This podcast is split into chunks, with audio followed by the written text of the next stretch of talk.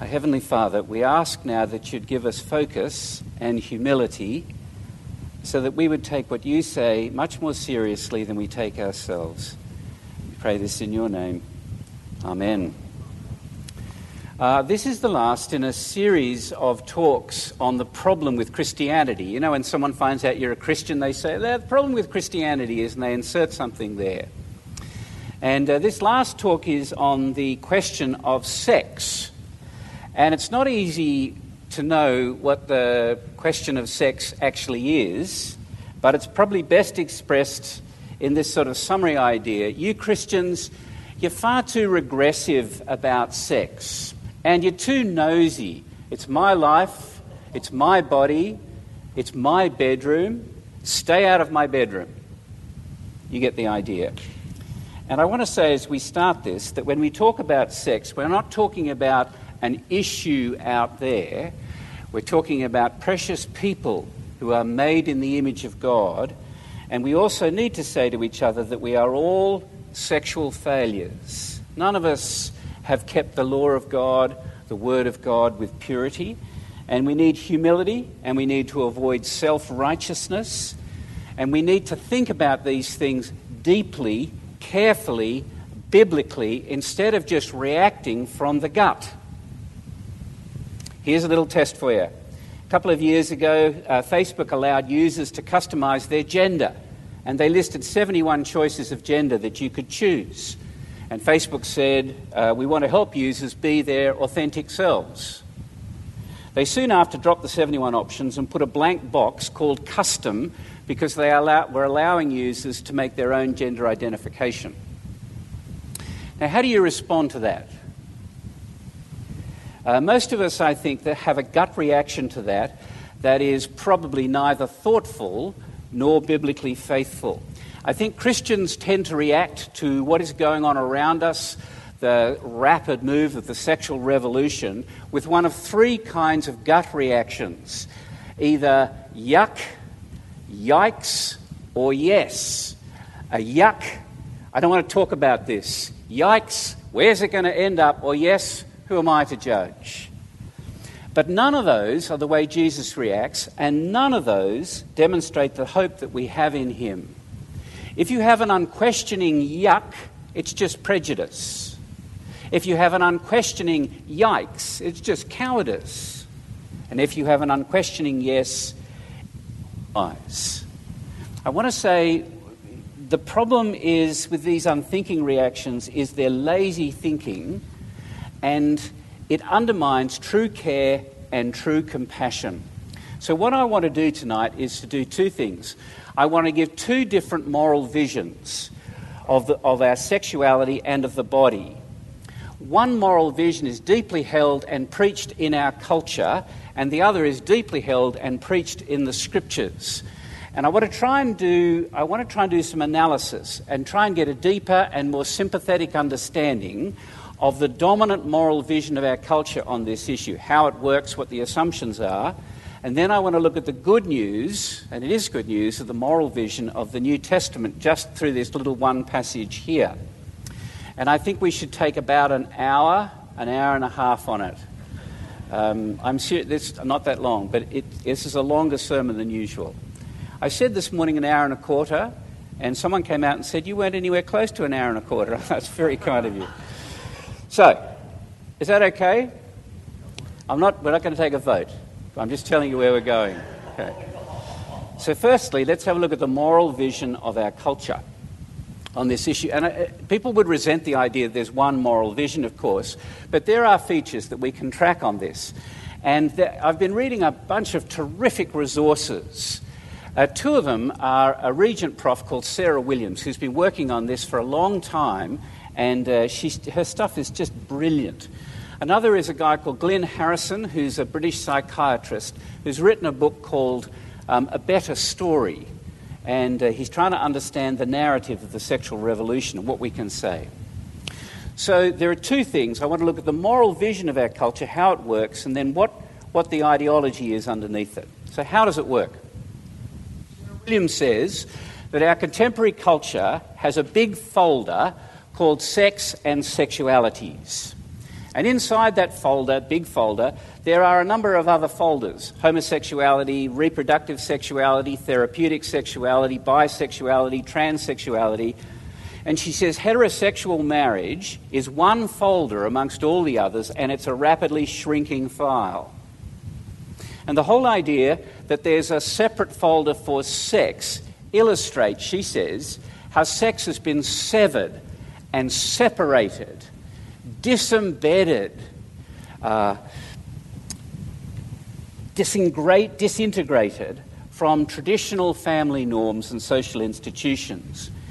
And this change has uh, historically seen sex uh, separated from six things. Uh, she, she articulates a number of these. Firstly, sex is separated from procreation now. Of course, with the introduction of contraception and artificial insemination, you can have sex without children and children without sex. Sex has been separated from procreation. Secondly, sex has been separated from marriage. Now, this has always been a human issue, but contraception has made this possible it's made possible seeing um, sexual activity as recreational. So in Canada, in the last 40 years, cohabitation, that is without any marriage, has increased from 4% of couples to 31% of couples. And Sarah tracks this change in the language we use for the person who we live with. Instead of spouse, we now refer to them as partner. And partner is not a covenant term, a lifelong commitment term, partner is an economic word. You know, it's about a partnership as an exchange where my, che- my choice and my autonomy is key. Contract as a partner so long as it meets my needs. It's an essentially self serving view of a relationship. Whereas Christian covenant is different. It's fundamentally other person serving, no matter the cost, for the totality of life. Let me quote Sarah. She says this we all marry the wrong person. I discover that, that it just shows, see, the morning congregation is a lot older than this congregation. And I said that this morning, and everyone laughed because the majority of them are married. See, we all marry the wrong person. You know the myth, you've got to find Mr. Right and Miss Right, Mrs. Right, everything will be happy. I discover that Mr. and Miss Right is painfully difficult to love a whole lifetime through. What matters in Christian marriage is how we learn to love the people to whom we are committed and, and by the grace of God live up to the promises we made when we had no idea what they involved.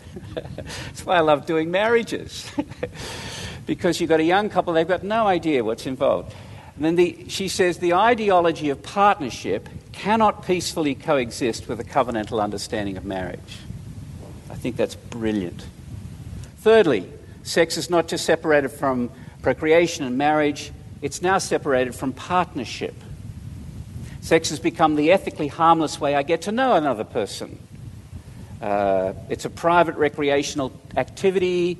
It's one path along which I might pursue a possible future relationship. It's a very low view of sex. Sex itself does not establish intimacy, it doesn't make me one flesh with another person. What I do with my body, what I do with sex, has got nothing to do with anybody else. It's been separated from partnership. Fourthly, it's been separated from partner. If it's a private recreational activity to satisfy a physical need like food or water, I can ha- why bother with a relationship and have sex with myself? So we now have a porn industry that's worth over $100 billion a year. Think about that. That's enough to feed 4.8 billion people. Sex addiction is such an issue in our culture, there are now TED Talks about the problem of sexual addiction. Not just pornography, but the use of prostitutes, multiple affairs, compulsive behaviours. Fifthly, sex has been separated from the sexes. So, in this big fold, heterosexuality is just one sexual option amongst an array of others, and all of them are morally acceptable and even desirable. So, more and more public companies and jurisdictions, political jurisdictions, are making policies that benefit non heterosexual sexualities. And sixthly and finally, sex is separated from our bodies. We remove our gender from our biology and locate it in our feelings. Our sexuality is now what we choose, like clothing, And my duty is to be true to my own inner feelings. If I experience gender dysphoria, feeling like I'm trapped in the wrong body, what's the choice? I have to be true to the identity I feel inside. So this is what's going this is the culture in which we swim and I all of which I think you probably know. Sex has been steadily separated from procreation, from marriage, from partnership, from partners, from sex to bodies. Here is my question What is underneath? What's the moral vision underneath this uh, massive change? And although there are a cluster of things that make up, a cluster of convictions that make up the moral vision, they're all fed by one ruling assumption, and it's radical individualism. That is the highest good. My highest good is my own individual choice and expression that my identity comes through self expression, through discovering who I truly am, what my most, my most authentic desires are, and being free to express them. And I look at you and I think, this is an absolutely dreadful pressure on you if you're under 30 today. It's a terrible pressure. You are obligated to follow your heart, to believe in yourself, and to chase your dreams and you're being preached a narrative that goes like this Our spirits have been suffocated by restrictive traditions and morality. We must have the, have the courage to follow our own light. We've got to resist anyone that stands in our way. We have to discover, the hero inside ourselves and enter the freedom that comes when we become who we really are. My question is always what if you discover you're not a hero? Radical individualism shows itself in three A's autonomy, authenticity, and affirmation. Autonomy is that sex is my own sovereign personal choice. That to be truly free, I need to be free from any external authority, free from marriage, free from partnership and biology. And the only moral, cons- the only moral consideration left with to do with sexuality is the consideration of consent. That's why rape and pedophilia are the only two sexual crimes left in our culture. Not because they're intrinsically wrong, but because they sin against and they transgress my personal and my physical consent. And in just a couple of days, we're going to have the 40th annual Gay Pride Parade under the slogan, Be True to Yourself. And the thinking in the homosexual lobby has shifted uh, in, the last, mm, in the last seven years. It used to be, 10 years ago, that I am, I, I'm a homosexual because I was born that way. That's a thing of the past.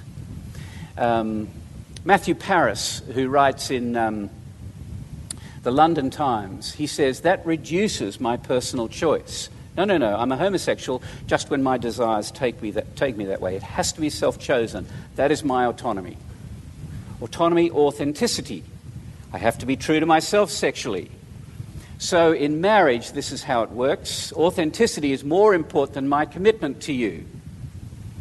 My highest commitment is to be myself, which means I'm obligated to come out and declare to you one day, I no longer love you, and dissolve that partnership. And if you're single, inauthentic sexuality is regarded as evil. I have to live in alignment with my true self. I have to express myself sexually in a way that resonates with my feelings. And the third A is affirmation.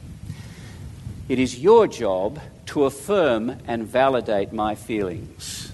And if you don't, you are at least not caring and compassionate and likely bigoted, intolerant, and even phobic. We are determined to show that we are sex positive, and that means the unquestioned right for me to create my own sexual identity. Now, as Christians, what do we say to all this? If I had time, and I don't, if I had time, I would like to track something of the cruelty of radical individualism or the tremendous human cost, particularly to women and children, the feminization of poverty, the pornification of children, the modern slavery of sexual addiction, the increasing number of voices who are warning us about transitioning in gender, including a growing number of detransitioners. These are adults who've gone through the surgery and the medical treatments and believe later that they were told a lie and they're detransitioning. But I think what we need to do is we need to turn to the Bible. And I just want to turn to 1 Corinthians 6 for a few minutes to see how very different the moral vision of the New Testament is. And it's really important for us as we go to 1 Corinthians 6 because it's written to Christians that are living in a culture that was more sexually promiscuous than ours. I know you might find that hard to believe. The Greco-Roman culture in Corinth was it was a depraved culture. Um, you could do whatever you wanted with your slave girl or slave boy at any age. You had the right to. Prostitution it was part of civic life. It was part of civic religion. Um, the Corinthian church is turning the Lord's Supper, which we're having tonight, into a sex orgy. And you can see something of this, uh, this uh, Greco Roman view, the Corinthian view, as Paul quotes their slogans. Look down at chapter 6, verse 12. See the quote marks there? He's quoting the Corinthians. All things are lawful for me. And then he says, but not all things are helpful. All things are lawful for me, but I won't be enslaved to anything. Here's another quote Food is meant for the stomach, and stomach for the food, and God will destroy both one and the other. Their view was that sex was just an appetite like food. I feel hungry, I eat. I feel sexy, I sex. In the Greek view, it's my soul that's free and important, who I am inside, my, my, my logos, my feelings. The Greek view of the body is that the real view, my, the real me is inside. I'm trapped in this body. The body is not my true self. And so what I do with my sexuality does not affect the real me. And there was a Christian version of this in chapter 7. You see chapter 7, verse 1 concerning the matters about which you wrote, quote, It's good for a man not to have sexual relations with a woman. Because they had this low view of sex, the Corinthian Christian married couples were thinking it was more spiritual to have sexless marriages. And that's what chapter 7 is about, which we don't have time for today. We'll do that another week. Ask Aaron. The Christian moral vision is completely different. It is to seek the good of the other person. Sexually, it means my freedom is not to serve my own desires, but to serve the good of Jesus Christ, particularly the body of believers to whom I belong. So look down uh, at verse 12 again. All things are lawful for me. This is very important. Lawful is my right to decide. And Paul says not all things are helpful. That word literally means not all things are the common good. He doesn't mean not helpful for you or for me, but helpful for the community. It's the complete opposite of radical private sexuality and individualism. And the reason for this is because the Bible has an astonishingly high view of the human body. Look at verse 18 for a moment. Flee from sexual immorality. Every other sin a person commits is outside the body, but the sexually immoral person sins against his own body. This word sexual immorality comes three times in the passage. It is the Greek word porneia, from which we get pornography. And it covers all forms of sexual stimulation outside of lifelong heterosexual committed marriage verbal stimulation, flirting, visual stimulation, now today, uh, virtual stimulation, physical stimulation. And why is this? Well, if you're new to Christianity, it's really terrific that you're here. And you might be expecting right now a long list of rules, a long, a long list of do's and don'ts, or a scolding. And it comes as a great surprise, I think, that God has such a high view of sex and such a high view of the body. When you think about it, made human bodies, and sex was his idea in the first place. And since we are creatures, we're not machines that define ourselves. He knows what's best for our flourishing. And the New Testament view is that you're not defined by your feelings or your failings, but by Jesus Christ. And what the apostle does here is he gives us a moral vision for our bodies. Our bodies are the place of God's glory for the sake of others because they have been joined to Jesus in an eternal union. So I want to make three points. The apostle makes basically three points about our bodies here and I think they all begin with R. And the first is this your body has been redeemed. Verse 15 Do you not know that your bodies are members of Christ. Verse 19, second half. You are not your own. You were bought with a price, so glorify God in your body. A body's made by a loving God, designed by Him. They're not value neutral, they are a good thing in their own rights. Your real self is not trapped inside your body. You are your body. You're an embodied creature. And God has made us sexual creatures, each person with a biologically determined sex, apart from a tiny sliver, which is a gift, a good gift of our Creator. Sam Allberry, uh, who's a writer, says Our culture says your psychology is your sexual identity, let your body be conformed to it. The Bible says your body is your sexual identity, let your mind be conformed to it. To it. And you know, we hear this, you hear this every week. We've said it already um, in our songs tonight. We've all turned away from God. And so we all have disordered desires and disordered minds and disordered bodies. The thing is that we don't just belong to God because He made us, we belong to Him because of redemption. Our bodies, he says in verse 15, have been joined to Jesus Christ through his death and resurrection, not for selfish, selfish expression, but for the glory of God. You are not your own. You've been bought with a price. Glorify God in your body, he says. The Bible picture, picture is that we are somehow imprisoned in a, a kind of a dungeon of our own desires, slaves there. And Jesus, the Son of God, the perfect Son of God, became a human, taking a human body, affirming our human, our human flesh, living a perfect life, giving himself for the needs of others.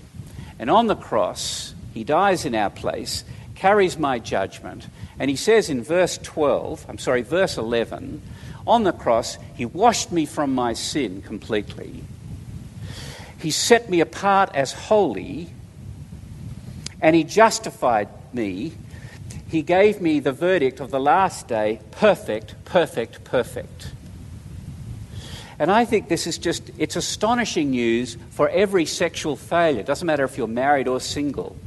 It's so easy to feel like you're different from other people and you failed him so badly. How could God ever use me? But the death of Jesus, says the Apostle Paul, has an effect on your body. It's more powerful than your failure. All of us have done things we're ashamed of, but, but you're washed. You're set apart for Him. You're justified in the name of the Lord Jesus. And that means He has given to you a new identity by His grace.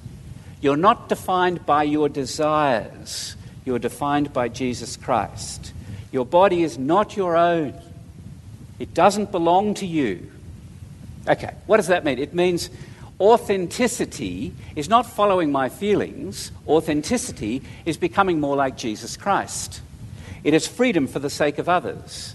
My sexuality, particularly, is to bring glory to God. You cannot believe that you have sexual autonomy and belong to Christ at the same time. That's the first point. Our bodies are redeemed. Point two our bodies will be raised. Verse 13 halfway through. The body is not meant for sexual immorality, but for the Lord, and the Lord for the body. And God raised the Lord and will also raise us up by his power. You see, God, God has an eternal purpose for your body. This is, this is the opposite of the cultural view. Most of us hate our bodies.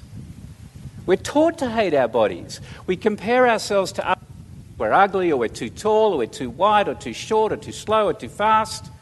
We obsess about how to look good, and I warn you, after 26, it's all downhill. It's wrinkles and grey hair and weakness. Sorry to tell you that. And Jesus entered our world as fully human, and he glorified God in his body through the life of being a single person giving himself to the needs of others and ultimately dying in our place. And God raised him from the dead, and his resurrection body was his old body, but transformed, perfect, deathless, eternal.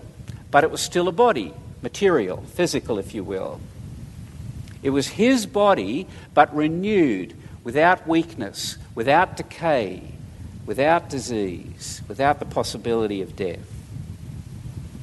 So tonight, as we sit here fanning ourselves, and I have to tell you, this fan behind me is very nice. and it's lovely to have at least one fan in the congregation. Uh, tonight, as we are here, and for the rest of eternity, Jesus Christ is a human body. And he continues to serve us through his human body. And if you are joined to Jesus, you're not just redeemed, but God has a future use for your body in eternity. When we're raised from the dead, we don't just float around on clouds like spirits and, you know, the Bugs Bunny view. But you'll be raised to life in your body, but it will be transformed to be perfect, deathless, eternal, without weakness, decay, disease, or the possibility of sin or death. It matters to God what we do with our body. That means the idea of sexual autonomy is a lie. It fractures us from the Lord Jesus Christ. It fractures us from our community and it fractures us from our true selves. And I thought I'd just add this marriage, of course, marriage is temporary, it's for this life only. But your body is meant for this life and for the next life. It's just a completely different view of the body. So, our bodies are redeemed, our bodies will be raised. How's it going? You all with me? Thirdly, our bodies, I'm stretching this one, has a new re- have a new resident. Uh, let's look, look at verse 16.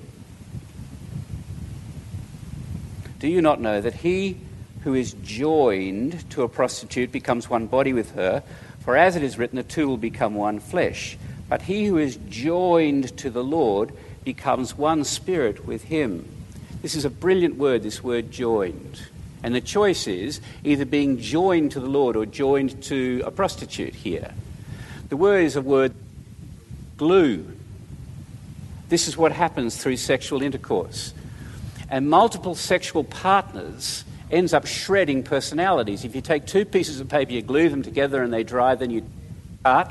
They won't be whole. If you, if you keep doing that and glue them to many and tear them apart from many, in the end, you have a shredded person, and it is humanly impossible to restore that person. Humanly. The only one who has the power to restore us is God the Holy Spirit, who comes to dwell in our bodies so that we're joined to Jesus. Look down at uh, verse 19. Do you not know that your body is a temple of the Holy Spirit within you, whom you have from God?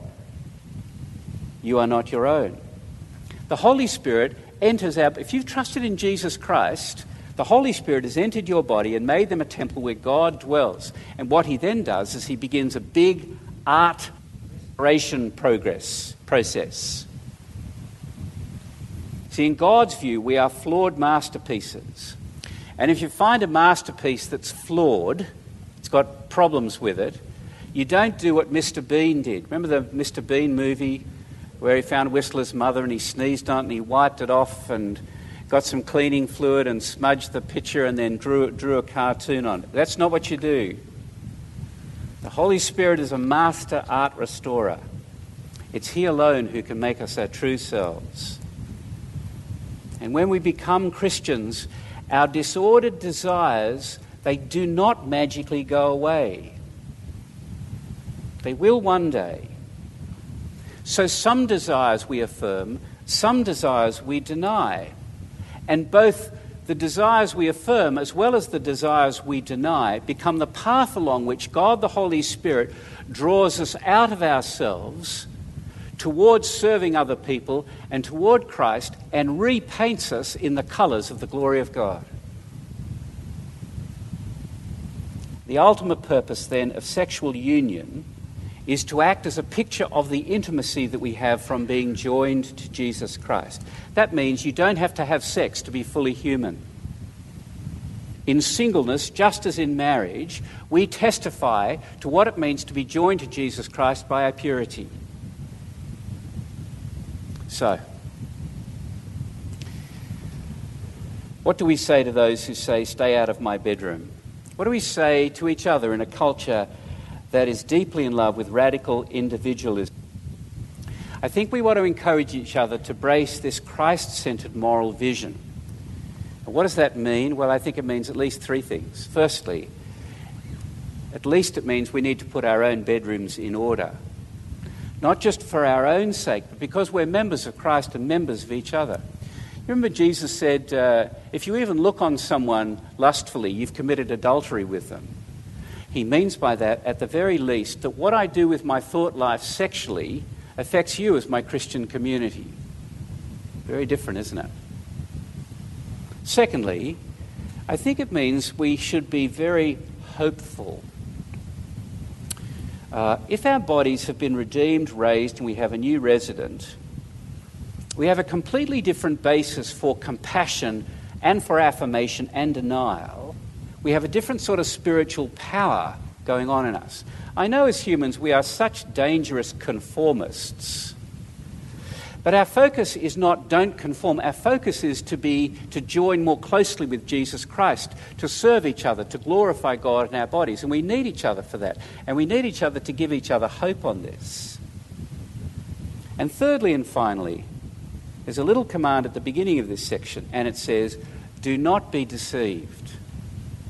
Um, every time in the New Testament, or every time in the apostle and the epistles, when it comes to a passage on sexuality, the writer will say, Do not be deceived. It's because we so easily deceive ourselves this.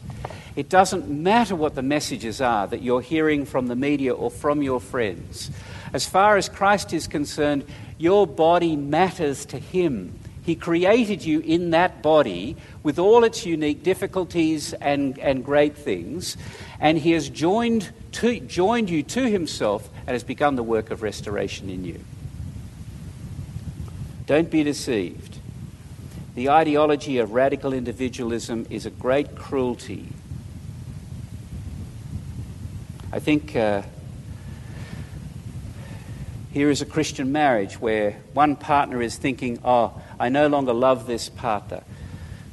That person needs to repent and turn back to Christ and ask Christ for the power to seek the needs of the other person, to glorify Christ in their body. Uh, if you're caught in a cycle of addiction, there is no transforming power in being true to yourself.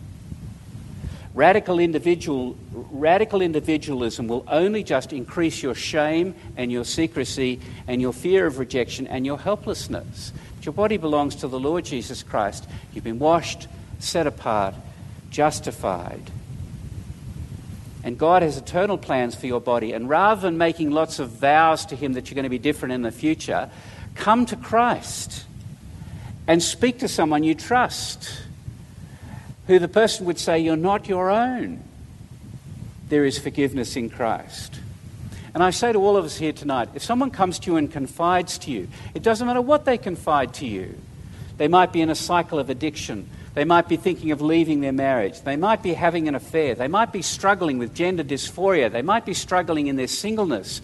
They might have some sort of secret life that they have. I say to all of us take them to Jesus Christ. Read with them Matthew 11 28. Come to me, says Jesus, all who are weary and burdened, and I will give you rest. Take them there. Take my yoke upon you, says Jesus, and learn from me, for I am gentle and humble in heart, and you will find rest for your souls. For my yoke is easy and my burden is light. And if someone has confessed this to you, love that person and find a way to be with that person. There are lots of helpful resources. There are groups. Uh, you know about Seeds of Hope and Journey Canada, and walk with them. And after church tonight, ask the people who are your friends, how do we glorify God in our bodies? That would be a great place to start a conversation. Let's pray.